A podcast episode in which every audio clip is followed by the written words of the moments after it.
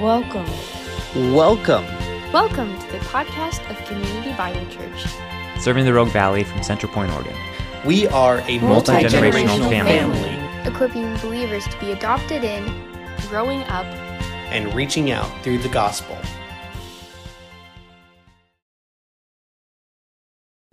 Turn with me to 2 Timothy chapter 4. And we will spend some time in God's Word.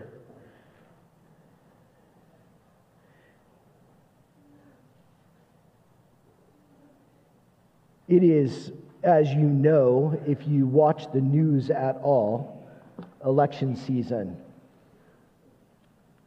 Oh, joy. I'm sorry to draw your attention to that, but what we will hear over the next year plus is candidates touring the country highlighting what they call their platform, right? They promise to focus on issues that are important to them. Uh, they promise people that they will lead their constituency in a particular way, and they do so in order to solicit votes. Well, I have some promises for you this morning. I have a platform. You might be thinking, well, you've already got the votes. It's a little late. Why haven't we heard these things before? I think you have heard them before, but we work differently in the church, don't we? We believe that God calls a man. We believe that the elders, uh, the church and the people and the elders recognize that and affirm that. You've done that over the last weeks and months. I'm grateful for that. Um, thank you. It's humbling, it's, it's a joyful moment. Um, but it's also not up to any one person to say what it is that um, is their original platform. For that, we go back to Scripture. God has told us what the platform is, God has told us what the work of the pastor is, God has told us the ideas that are best. And uh, so uh, we're going to look at that this morning. That passage that Ed read earlier, uh, just before, is it's sort of a concise summary of what the ideas are that make up a pastor's job description. And often what happens is uh, the passage gets preached to a guy who is ordained or installed as pastor, and he sits there and listens. Um, I guess you couldn't find anyone to preach at me this morning. So uh, I'm going to preach at myself if that's okay with you. I'm going to offer you some promises from this passage. I'm going to ask you to participate in those things. Um, what it is, is this is a veteran pastor, a veteran minister, Paul, speaking to a younger guy, Timothy, about the things, this charge and this challenge that comes from God. And basically, this is what he's saying the job of the pastor is given by God for the needs of the church. Um, and so we're going to talk about those things together. But let's look at the context first a little bit, because I think the context gives us these two crucial audiences that Paul wants Timothy to consider as he pastors his church there at Ephesus. The first audience that Paul reminds Timothy about is the heavenly audience, right? We see that right in the first uh, moments of the passage. He charges the young pastor in the presence of God and of Christ Jesus. We talked about this last week, if you were here, that the church, every church, is God's church. He causes the growth, and it has been bought and paid for with the blood of Jesus. The bridegroom is preparing his bride for the wedding feast on that great and glorious last day. And in this case, Paul points Timothy to the ultimate authority of God the Father. He is the judge of the living and the dead. And he also points Timothy to this fact that time is short. And we don't always think in those terms because we think the world just keeps going and, and there's lots of time and there's many days. But Paul says to Timothy, even in that moment, that time is short. He says that, that the Son is coming, the last day is coming. We will soon experience his appearing and his kingdom. It is a solemn thing to stand before you and to serve this church as a small s shepherd, knowing that I do so in the pattern of the chief shepherd. And by God's grace and with the Spirit's help, I will do so. And I, I hope that at the end of that time, at the end of my life, I will hear the words, Well done. But I do so under the authority of God. Understand that. What's it like to, to be the lead of the church? I don't know. You're going to have to ask Jesus. yeah. What's it like to take advantage of the time? Well, let's do that together because I believe time is short. Whether it's, whether it's long or short, it's short. We look forward to the coming of the King at the end of all days. So there's the heavenly audience. Paul also points right in the middle of the passage, verses 3 and 4. You can look at it to this second audience. Uh, it's uh, these people who are over time increasingly unhealthy. Paul describes them in a number of ways, but they're all in contrast to the sound teaching that he is hoping that Timothy will deliver. Sound teaching, another word for that is healthy teaching. Um, uh, he says that these people are, are willing to endure unhealthy teaching, unsound teaching. In fact, they have itching ears with which they accumulate for themselves teachers to suit their own passions. It's quite an indictment. Paul warns Timothy um, it's not that they cannot endure sound teaching, it's that they will not endure sound teaching because they, they have these itching ears, this incredibly vivid description Paul uses here. Now, camping season is upon us, so imagine you go out and you get a mosquito bite or many mosquito bites, or you run through the poison oak and the rash comes upon you. And you know how it is. You know you shouldn't, but you scratch and you itch, or you use any home remedy or any old wives' tale just to alleviate the irritation. Here's the analogy, right? The people are scratching and they're itching as they, look what it says, they accumulate for themselves teachers to suit their own passions. The more the better, teacher wise. And, and it's in order that they could validate their own thoughts. See, they had ideas about what it was to be a believer.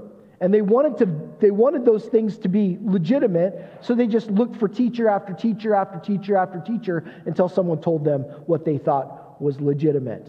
They kept accumulating them and accumulating them. Teachers to suit their own passions. Now, that was then, and this is now. And it is even easier to find, I think, in this day and age, people who call themselves Bible teachers that are willing to confirm any thought, any idea, any inclination that anyone has. And the more experts a person gathers, the more easily they can justify just ignoring the healthy teaching from God's Word. You see, this is true. Unhealthy people would rather take a shortcut to justifying and temporary, temporarily alleviating symptoms of illness than to deal with the source of sickness. Let's not be that way. Let's not be that way. And what's the result, by the way? Verse 4 they turn away from listening to the truth and they wander off into myths. Now, now, to some degree, this does not describe Community Bible Church. We are a healthy church by God's grace. I'm so grateful for that. But on the other hand, all of us lack health at a certain level. All of us have inclinations based on our old man that get us into trouble at one level or another. Though we are being renewed and transformed by the Spirit of God, if we are believers in Jesus Christ, we, we still bear the flesh. That will never be fully resolved until we're in eternity with Him. We love our pet sins, don't we? We love them. Um, we're inclined to justify them so that we can keep enjoying them. I, I heard a Christian therapist just in the last couple of weeks. saw him make this statement that, you know, pornography really isn't so bad because it's a victimless crime, a victimless sin. Christian therapist. Just go ahead. It's better than other stuff you could do.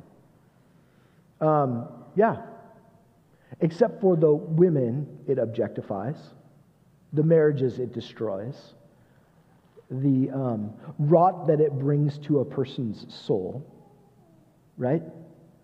It's a teacher rationalizing the thoughts of men and women. And so for us, because we still maintain a lack of health from our flesh, we gossip in the name of prayer concern. We hold grudges that we call righteous anger. We justify sexual behavior that is aberrant with a distorted conception of love. And we generally excuse our lack of health on some disease or some disorder rather than sin. And the result is an anemic, impotent Christianity, and we wonder why God's promises aren't being fulfilled in our lives.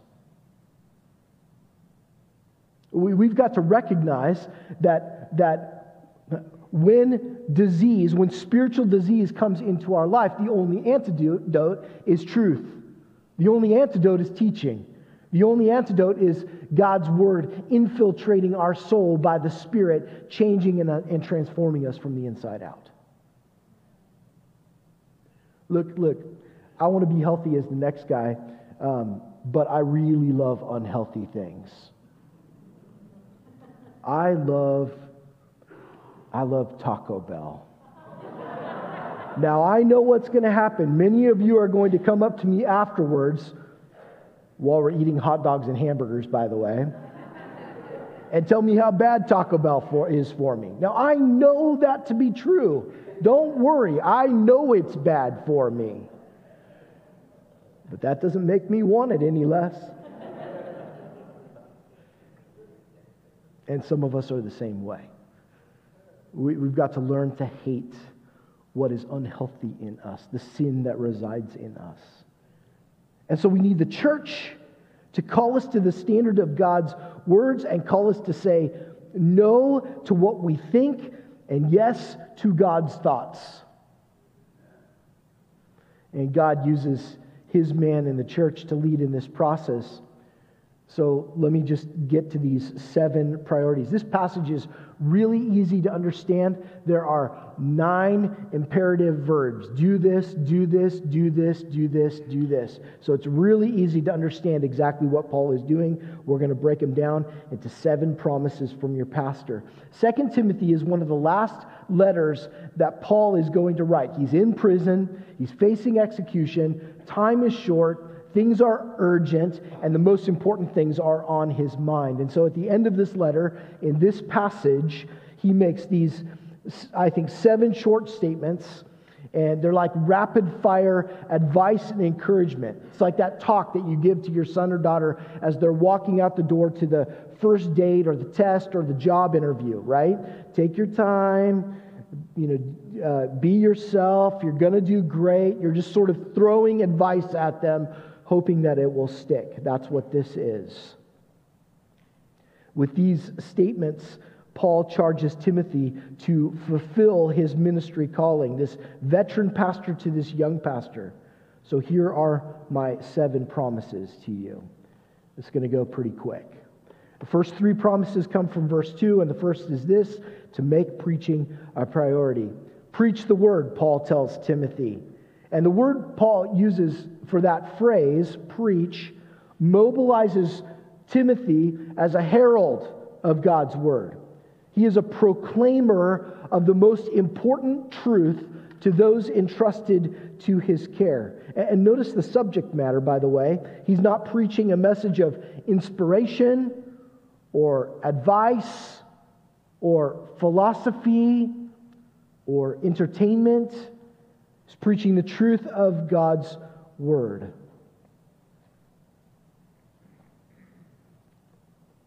This God who is majestic and transcendent and dwells in inapproachable light, the Bible tells us. God has chosen to make himself known through scriptures, through the written word of God for us. And Paul tells Timothy, expound on that, proclaim that, declare that. It has been a great privilege for me to get some education that allows me a certain level of expertise in doing just that. And I promise to bring that expertise to my preparation and my delivery each week so that I can feed you the bread of life, the knowledge of God Most High. And I'm going to work hard. I'm going to interpret, I'm going to apply the scriptures so that you can have confidence in who God is and what God is saying to you each week. This is what Jesus' disciples said to him after a particularly uh, tense moment in Jesus' preaching. They said, Jesus said to them, Are, are you going to leave? And, and they said to him, To whom shall we go? You have the words of eternal life. I'm not promising that I'm going to set the table for a gourmet, decadent meal every day, but I will promise you that I'm going to do my best to offer you a piece of bread because I know that you and I are starving to know God. Amen. My goal is to preach in such a way that those who are listening will learn to be better students of the Bible. I want you to say, Well, I can do what he did. I can open my eyes and see what God said to me. That's my goal. I don't want you to th- feel like I'm making things up out of thin air. I want people to point to their Bibles and see, I see exactly where that statement come from, came from. I want the things that I say to be intelligent and accessible. Now, that doesn't mean that I'm going to shy away from big and important and sometimes complicated things. But I want to say those things in a way that, that makes them understandable and accessible. Now, you think that you're just going to get statements from me this morning, but with each of these truths, I want to ask you if you will join me. And so, with each of the promises that I give this morning, I'm going to ask for you to do something in response. You didn't know there was homework involved, did you? Well, too bad. If I'm going to preach the word, uh, uh I'm going to ask you to promise to love God's word and to come to worship as an eager seeker after God if you are convinced of God's truth, I want you to intend to do exactly what the Bible says. Nothing more, nothing less. I want you to commit yourself to regular attendance at corporate worship. And I'm not asking this for me. This is, this is amazing, by the way. One service Sunday is the greatest thing because you sit in the front row and you hear this wall of, of worship coming at you. And you go, Isn't it great to be with God's people? Um, but that, it's not for me. It's not for me as I stand up here. It's way better to preach to a full room than an empty room. But I'm not asking you to do this for my sake. I'm asking this to, you to do this for your sake. You, you and I need to hear from God.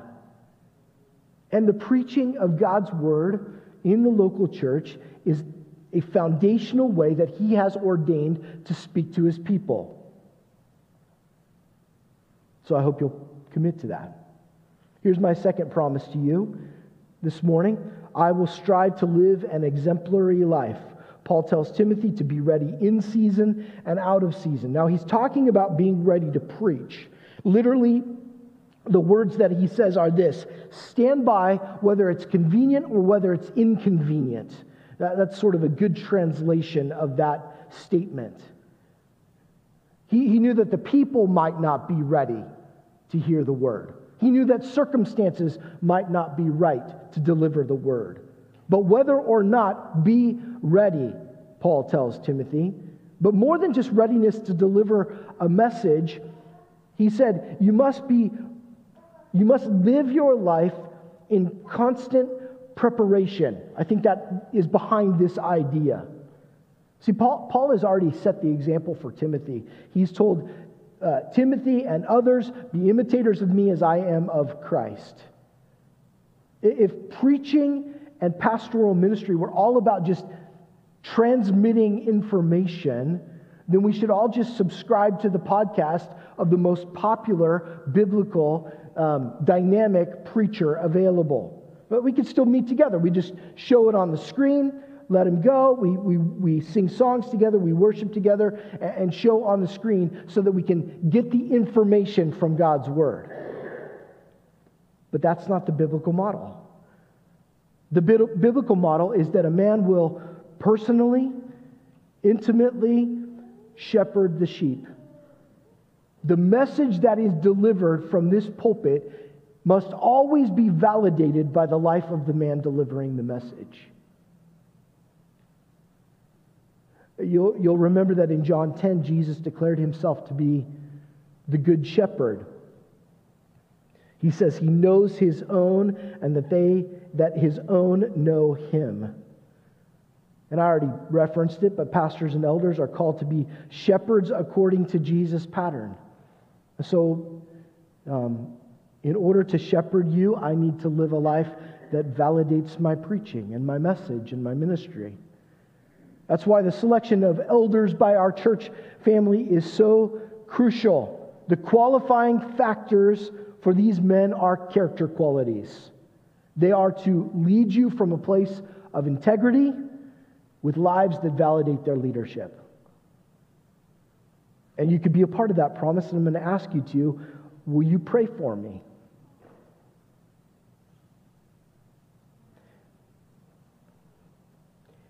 It is certain that Satan will want to see me and our other leaders fail. He does. Because if, if Satan can tempt a leader to betray the message he preaches with a life that lacks character, people start to wonder is the message really valid? And you don't have to look very far to see this pattern, right? There are churches, there is a, a, litter of destruction of churches across America right now that prove this point. I'm going to say to you right now, I would rather die a premature death than to cause one of these little ones to stumble who believe in him. Because Jesus warned that those who do so, that for them it would be better that a millstone were hung around their neck and drowned in the depth of the sea. And I know that some of your histories include this it includes church hurt by the institution or by a man who claimed to represent God. And for that, I am sorry. We are sorry. I hope that CBC will be a place of healing and health, and that I can do well to represent His voice in your life. Here's the third promise. Just goes right along with the text, by the way. If you follow along, I hope you'll see this. My third promise is to speak and minister with a relevant voice. Okay, by this I do not mean that I am going to try to be relevant to the culture. Uh, my kids continually remind me that I am old and that I am not relevant. Um, so I'm not even going to try because I think people who try sometimes look ridiculous. This is exactly what the unhealthy people in this passage were chasing after relevance, cultural relevance. Instead, Paul instructs Timothy, still there in verse 2, he says, Reprove, rebuke, and exhort with complete patience and teaching. Three commands right together. I think they go together. These imperative verbs right in a row. Paul's telling Timothy this that he needs to match the text of Scripture with his delivery, with his voice, for the need of the congregation. Sometimes and you know this if you read your Bible much, Scripture is direct and it is forceful. It calls out our wrong thinking and our wrong behavior. But at other times, Scripture is encouraging and gentle and hopeful. And it helps us to find uh, uh, what we need in terms of the courage and the strength to follow God and the path that He has laid out for us. Uh, the pastor has to use a variety of voices to, to help the Bible accomplish its purposes. So there will be times of reproof. I hope that I can surgically expose unbiblical thinking. There will be times of rebuke. I hope that I have the courage and the boldness to directly and forcefully identify wrong behavior. And there will be moments of exhortation where I can come alongside you who need strengthening and encouragement. And, all of this, Paul reminds Timothy that a pastor has to do with patience and teaching, because teaching is often his primary shepherding tool. But again, I, I need your help in this, if you will. Most people don't allow that kind of access in their lives. They put up a, a wall and they refuse to be genuine. I'll let you in a little bit, but only so far. You can't ever truly know me. But that's the benefit of being family and staying together for long periods of time, isn't it? We get to know one another whether we want to or not. Um, we want to minister to one another. I want to minister to you in good times and in bad times. I want to minister to you out of a history, a shared history that we have together, the joys and the challenges of life that we've experienced along the way. And that includes giving me the privilege of saying hard things when hard things are necessary to say without you running away. So sometimes I'm going to have to reprove you or rebuke you. And most people's response in that case is to find the first avenue of escape because that's uncomfortable. And there's another church right down the street and another one after that. It is uncomfortable and it takes strong relationship that we've got to maintain together. But if we can all be genuine with each other and come ready to hear and receive what God has for us, that can be a really beautiful thing. Okay, promise number four. We're skipping down to verse five. Here it is I will live soberly. That's not to say that I have a drinking problem and I need a 12 step program. What Paul is saying is that the young pastor has to give attention to the things that influence him. Um, see, see his words there in verse 5. Always be sober minded. They're the same words that Paul uses when he talks about character qualifications for the office of elder. In a letter to the Ephesians and the Colossians, Paul warns the people don't get drunk with wine, but be filled with the Spirit.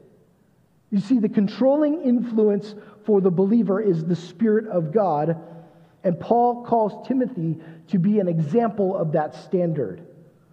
And so here's my challenge to you will you do the same thing? Because it's not just for the pastor, it's for every believer. Will, will you seek the Holy Spirit to help you understand how to live an exemplary Christian life?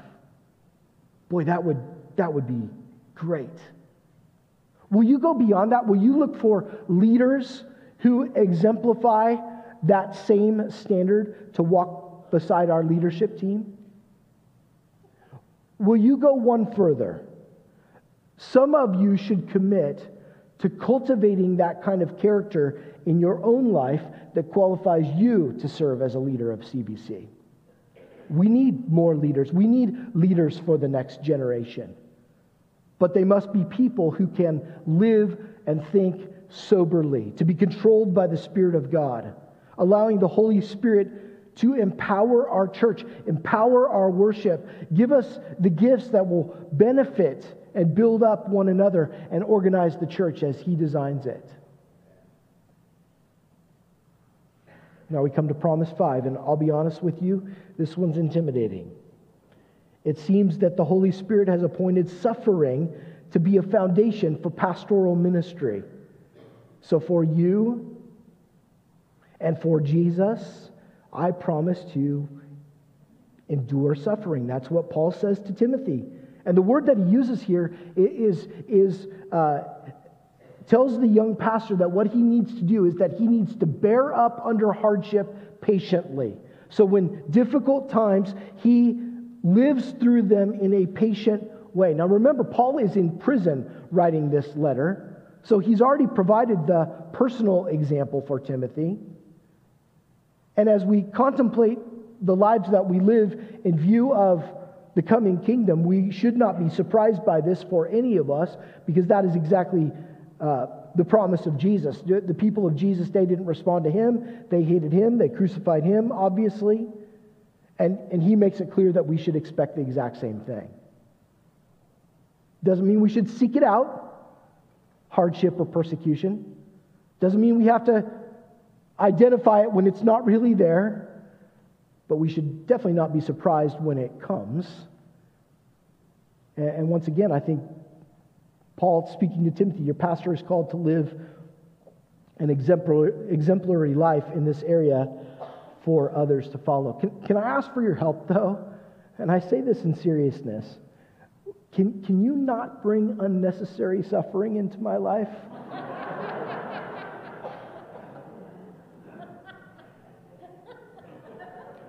You know who you are, some of you.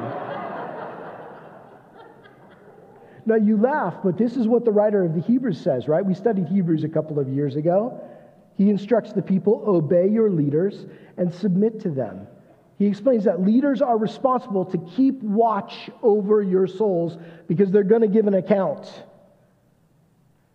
And allow them to do that with joy and not with groaning because that would be no advantage to you. It's to your advantage if we are able to, to operate out of joy in this context.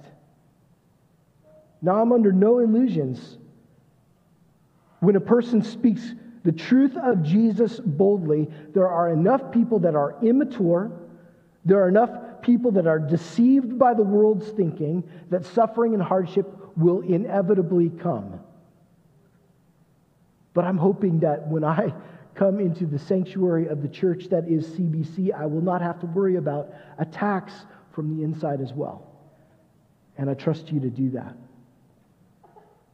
Next, I promise to lead the way in reaching out. Paul tells Timothy to do the work of an evangelist. It doesn't seem like uh, Timothy has uh, the gift or a special gifting in evangelism. But one thing you don't hear Timothy saying is, yeah, that's not really my spiritual gift. It's not the way he goes. Paul's wording indicates that Timothy is going to have to do something that is in some way foreign to him. He's not an evangelist, but he's to do the work of an evangelist. And sometimes we get too caught up in, in wondering what, what is our gifting? What isn't our gifting? And we forget just to obey the simple commands of Jesus.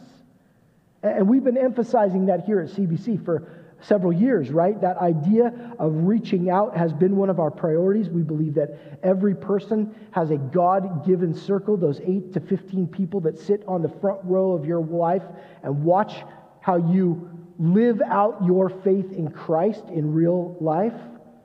We've challenged you to get a circle card. If you don't have a circle card, there's one on the walls and at the welcome desk. Get one, fill it out, use it as a prayer reminder, and look for those divine opportunity God brings into your life to share with those people the saving love of Jesus. To share with them that as human beings we're separated from God, but that He loved us so much He sent His Son to live a life we could not die in our place, rise again, and if we have faith and trust in Him, He will bring forgiveness and new life. That's our encouragement to you. And then to invite your circle to church so that they can experience God's family and reinforce the message that you've already been sharing with them. Can I just be really honest with you? That that's hard for me. I count myself with Timothy. I am I don't think I'm an evangelist. I don't think I have God's special gifting in that. I don't have some of the same natural interactions with unsaved people that you do. My family knows Jesus. I come to a place where I, I in the building, I rarely interact with unsaved people. I have great neighbors. I'm trying to get to know them. But the minute they hear you're a pastor, man, the wall goes up. Oh, sorry, I didn't mean to swear in front of you. Trust me, I've heard worse in my office, right? All the time. That doesn't mean I don't have to be faithful to this command of Scripture. I still, it still is on me. And I'm working hard to, to cultivate a circle card and to maintain prayerful interaction with them. I'm so encouraged that in recent days, God has given me a couple of things as I've been praying for that, a couple of relationships that I'm pursuing um, for, for His glory. And many of you have been a great encouragement to me in this because you tell me about your stories of circle interaction. And I'm going to ask you this will you continue to do that? Because one of the categories on the circle card is that idea of partner. You need partners with you that will pray for you, that will encourage you, that will challenge you, that will ask for, for, for, uh, for feedback and for a follow up.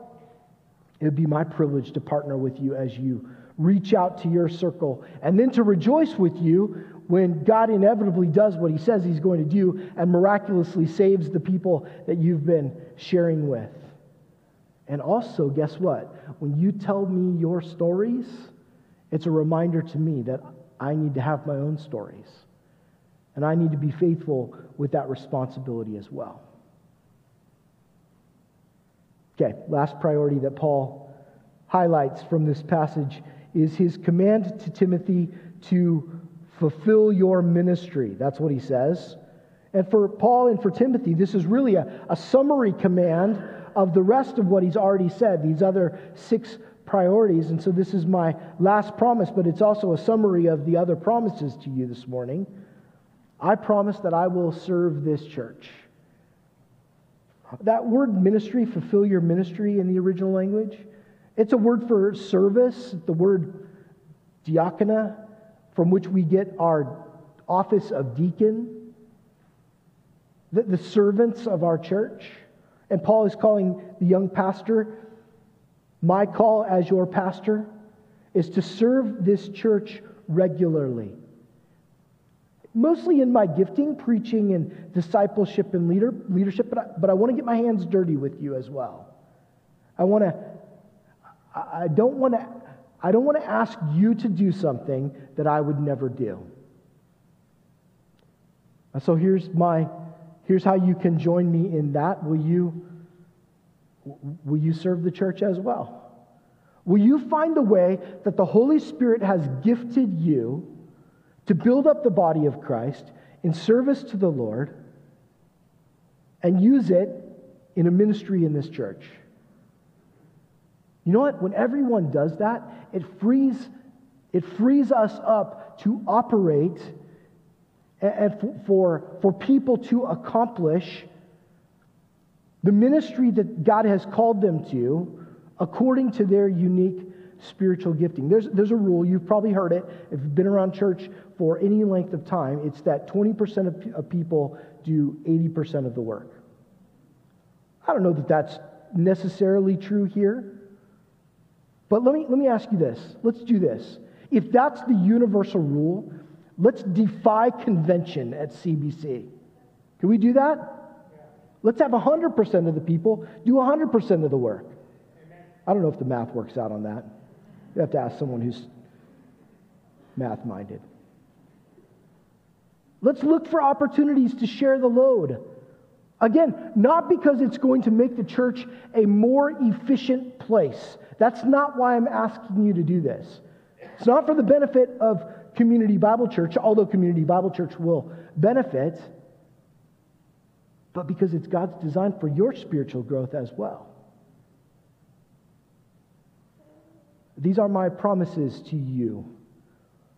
They reflect, I believe, God's design for the church. And I hope that you'll consider as well your part in God's work as CBC.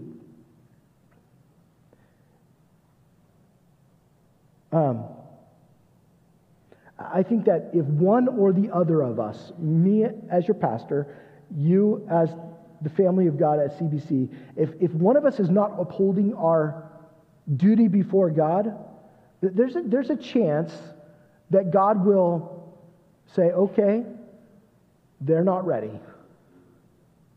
I'll, I'll, I'll work in a different place. Now, God can do what God can do, and He may work despite us. I, I, I'm confident of that. But let me say this if you and I are faithful to our call, we will get to see him work, and we will have the great privilege at some level of being the ones that he works through. I mean, that couldn't be more exciting, could it? That God would use you or God would use me to accomplish his purposes, and we just get to be along for the ride? I don't know, I'm excited about that. And I want to see God accomplish his purposes for his glory at CBC. So let's you and I watch him grow and bless CBC as we fashion ourselves according to his design together. Can we do that? All right, let's pray. Father, we thank you this morning. God, we thank you that we don't have to make this stuff up on our own. We thank you that we don't need a significant amount of instruction as to how the church operates and who the pastor is and who the ones who are uh, ministering and doing certain things are because you've designed all that according to your, uh, to your perfect sovereign will. God, I pray that we would be about the work of recognizing that, agreeing with that, and committing ourselves to join you where you are already working, I believe. Thank you for Community Bible Church. Thank you for the time in history we find ourselves where we have already seen you do great things. God, may we see you do many, many more great things and rejoice that we get to be a part of them. Thank you, and it's in your Son's name we pray. Amen. Thank you for listening to the podcast of Community Bible Church. Follow us on Facebook to keep up to date with all our latest content. Thank you.